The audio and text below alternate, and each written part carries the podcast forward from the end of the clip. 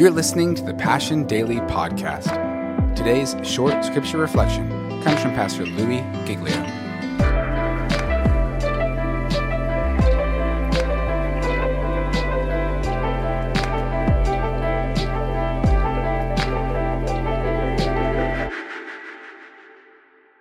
What James is saying is when God is looking at you today, he's looking at the mature, complete version of you, and he's trying to let you out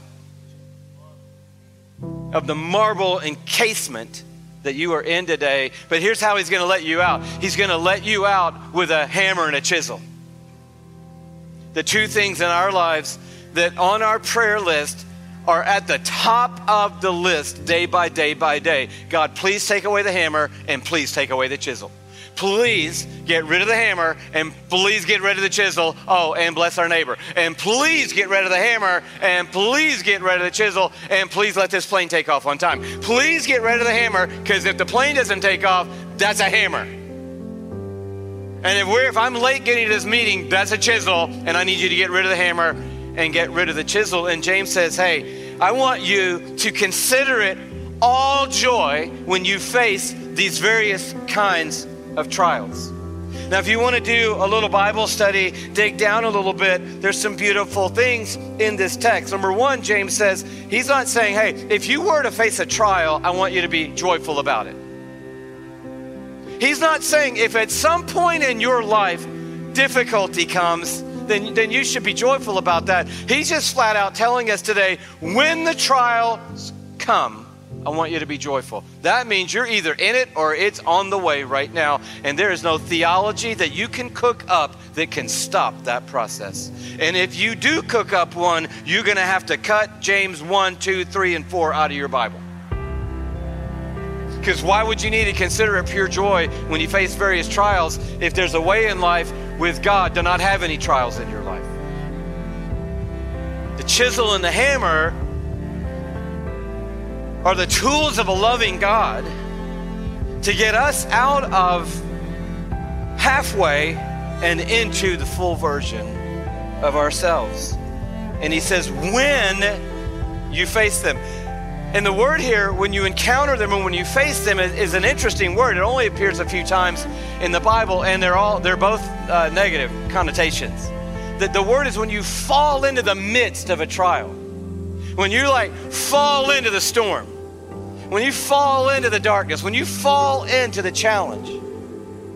When, when, when you're, it's not like, oh, here I go, sailing, rowing, you know, swimming out into the challenge. No, like, you're in now, boom. And whenever that happens, I want you to be joyful. He talks about various trials. The word in Greek is multicolored. So it's like, you know, when you just go through all the various hues of aggravation, all the various shades of difficulty, an absolute rainbow of disappointment. That's when I want you to consider it all joy. So James is saying, hey, it's not that your, you know, your boyfriend broke up with you and man, the world came to an end and that's terrible. So I want you to count it all joy. He's like, no. Oh, so you're you backed over a nail and your tire was flat as you were on the way to the biggest presentation you've had at work in the last few months, and therefore you had to get an Uber, but your Uber driver went to the wrong apartment building and not to your apartment building. And by the time they found you, you'd already got another Uber, but then you got confused about the Uber and then you got late to the meeting. And when you got to the meeting, you walked straight in and knocked a coffee over onto your boss's lap that's a good day to start rejoicing when you leave the meeting and say, Man, this day could not get any worse. I backed over a nail. The Uber guy couldn't find my apartment building. I came in in a huff. I knocked my boss's coffee into her lap. And then at the end of the meeting, I walked out. I got a text, and it was Elroy telling me, that we need to talk. And James says, Oh man, what a day!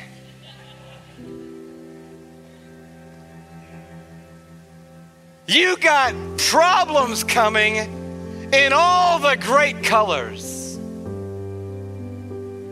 Count it all joy.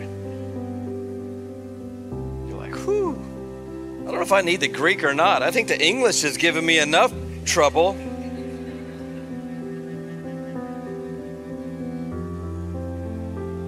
And I'm just being facetious, obviously, unless you did knock your coffee in your boss's lap. And it probably was a bigger deal than we all made it to be. But I'm talking about cancer and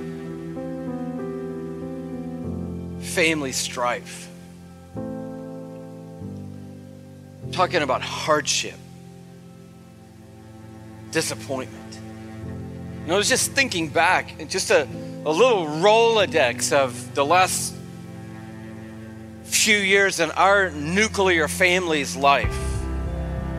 Shelley's family and my family. And I made a, a, short list.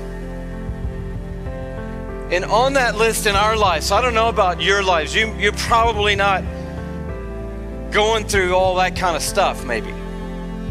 But just so you know, the preacher today, we, we've been through addiction, death, we've been through marital separation disability, brain disease. We've been personally attacked, publicly attacked. We've been all over the news and in the media being attacked. We've had real storms like the kind where lightning strikes people and they have to go to the hospital. We've been through divorce. We've been through several bouts with cancer, one that we're through and one that we're in. We've been through depression. We've been through Parkinson's disease. And that's just the top of the list.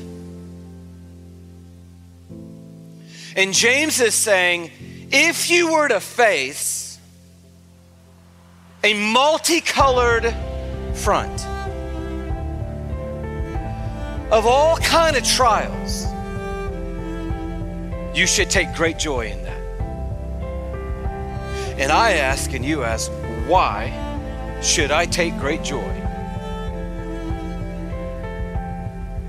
in a smorgasbord of pain difficulty?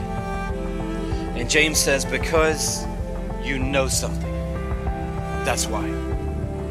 He says down in the next line, because looking at verse 3, because you know, that's a, a key a key promise. You know that the testing of your faith develops perseverance.